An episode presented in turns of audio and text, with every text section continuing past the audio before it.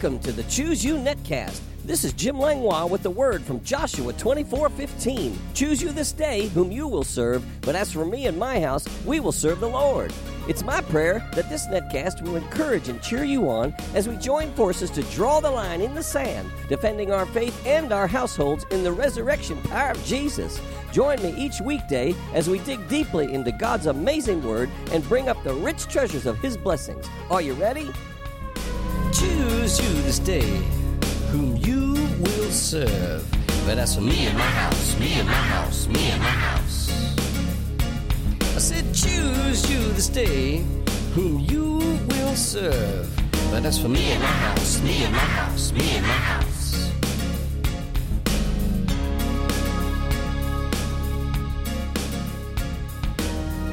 Good morning, Networld, and thank you for tuning in.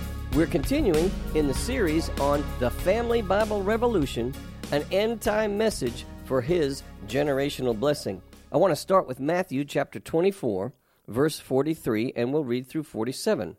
But know this that if the master of the house, now remember that term, the master of the house, but know this that if the master of the house had known what hour the thief would come, he would have watched and not allowed his house to be broken into.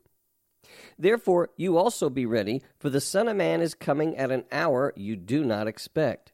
Who then is a faithful and wise servant, whom his master made ruler over his household to give them food in due season? Blessed is that servant whom his master, when he comes, will find so doing. Assuredly, I say to you that he will make him ruler over all his goods. What is the master of the household? And who can fill this position? Obviously, to begin with, it's the husband or the father. If he is unavailable due to a business trip, this responsibility must be taken over by the wife or the mother. What if there is no father in the home? If this is the case, the responsibility would fall to the mother. What if there's no father or mother in the home? Then the responsibility would fall to the, you ready? Here we go, the master of the house. That would be the grandparent the adoptive parent, the foster parent, or the guardian. No matter what the case might be, the master of the household must fill this position so worship and discipleship takes place on a daily basis. Typically, life is not always so cut and dry. In today's society, the one who should be the master of the household may not be saved or interested in God at all. Maybe the father or even both parents send the kids to church but don't attend themselves. What happens then? We know we cannot force any master of the household to fill their position, and it may be that they never will. What can be done? If a church sees children coming without parents or guardians, pray and do whatever can be done to mentor these children by inviting them to members' homes to experience family worship. See if some family can somewhat adopt these children by allowing them to join their family in its worship time. Maybe one day mom and dad would even join them. Again, this would be true discipleship in the home and in real life. This may not answer every situation, but take each situation individually and pray how they might be solved. J.W. Alexander, who lived from 1804 to 1859, in a book called A Theology of Family, said this The widowed mother or the elder sister or the actual guardian may stand in the parent's place.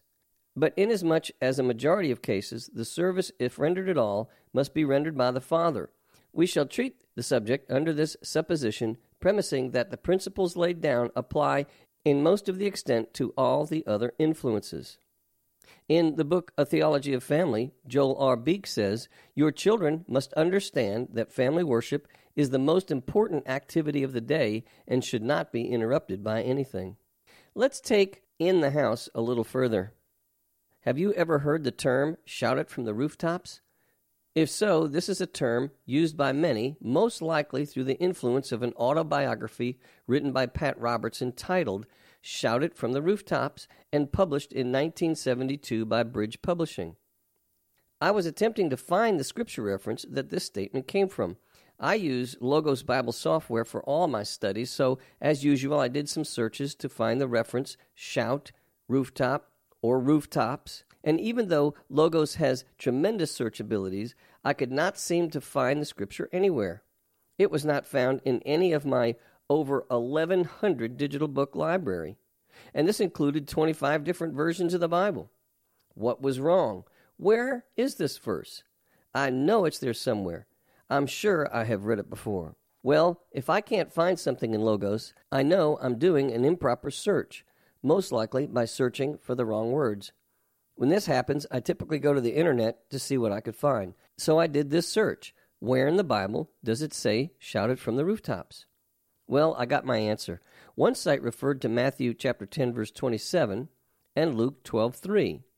In Matthew 10 it says, "Whatever I tell you in the dark, speak in the light, and whatever you hear in the ear, preach on the housetops."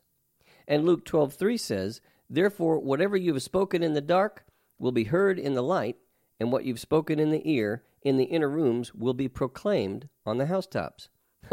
wow, what a revelation. The word rooftop was not in the Bible, at least not in any of my 25 English versions. Why? Because it's not just any rooftop. Guess what?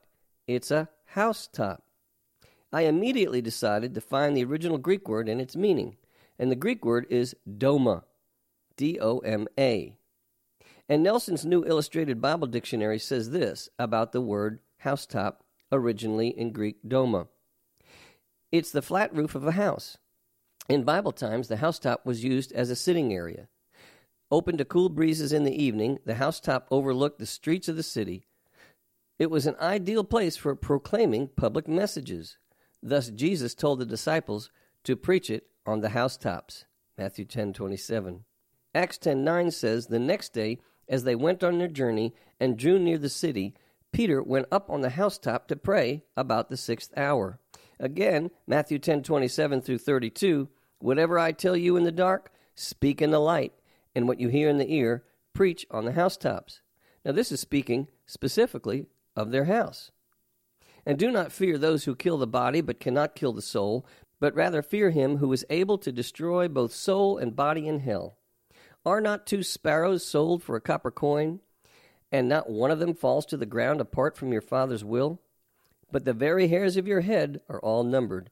Do not fear, therefore, you are of more value than many sparrows. Therefore, who confesses me before men, him I will also confess before my Father who is in heaven. We're to do this in our houses. Matthew 10 33 through 42 says, But whoever denies me before men, him I will also deny before my Father who is in heaven. Do not think that I came to bring peace on earth. I did not come to bring peace, but a sword. For I have come to set man against his father, a daughter against her mother, and a daughter in law against her mother in law. And a man's enemies will be those of his own household. Isn't that interesting? He who loves father or mother more than me is not worthy of me. And he who loves son or daughter more than me is not worthy of me. And he who does not take his cross and follow after me is not worthy of me. Where is this? It's in the house. He who finds his life will lose it, and he who loses his life for my sake will find it. He who receives you receives me, and he who receives me receives him who sent me. He who receives a prophet in the name of a prophet shall receive a prophet's reward. And he who receives a righteous man in the name of a righteous man shall receive a righteous man's reward. And whoever gives one of these little ones only a cup of cold water in the name of a disciple, assuredly, I say to you, he shall by no means lose his reward. Where can this be done? In the household. You see, it's not just any rooftop, it's not the temple or the church, it's the household. It's the center of discipleship, it's the place of family worship, it's the dominion, the doma of the master of the household, the place that carries the full authority and responsibility of the shepherd of the family.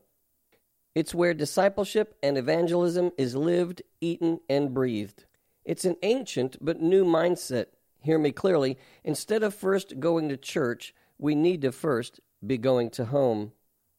In the New Testament Bible times, evangelism and discipleship took place in homes, and the lead evangelist was the head of the household. Again, Genesis 18, 17 through 19, and the Lord said, Shall I hide from Abraham what I'm doing?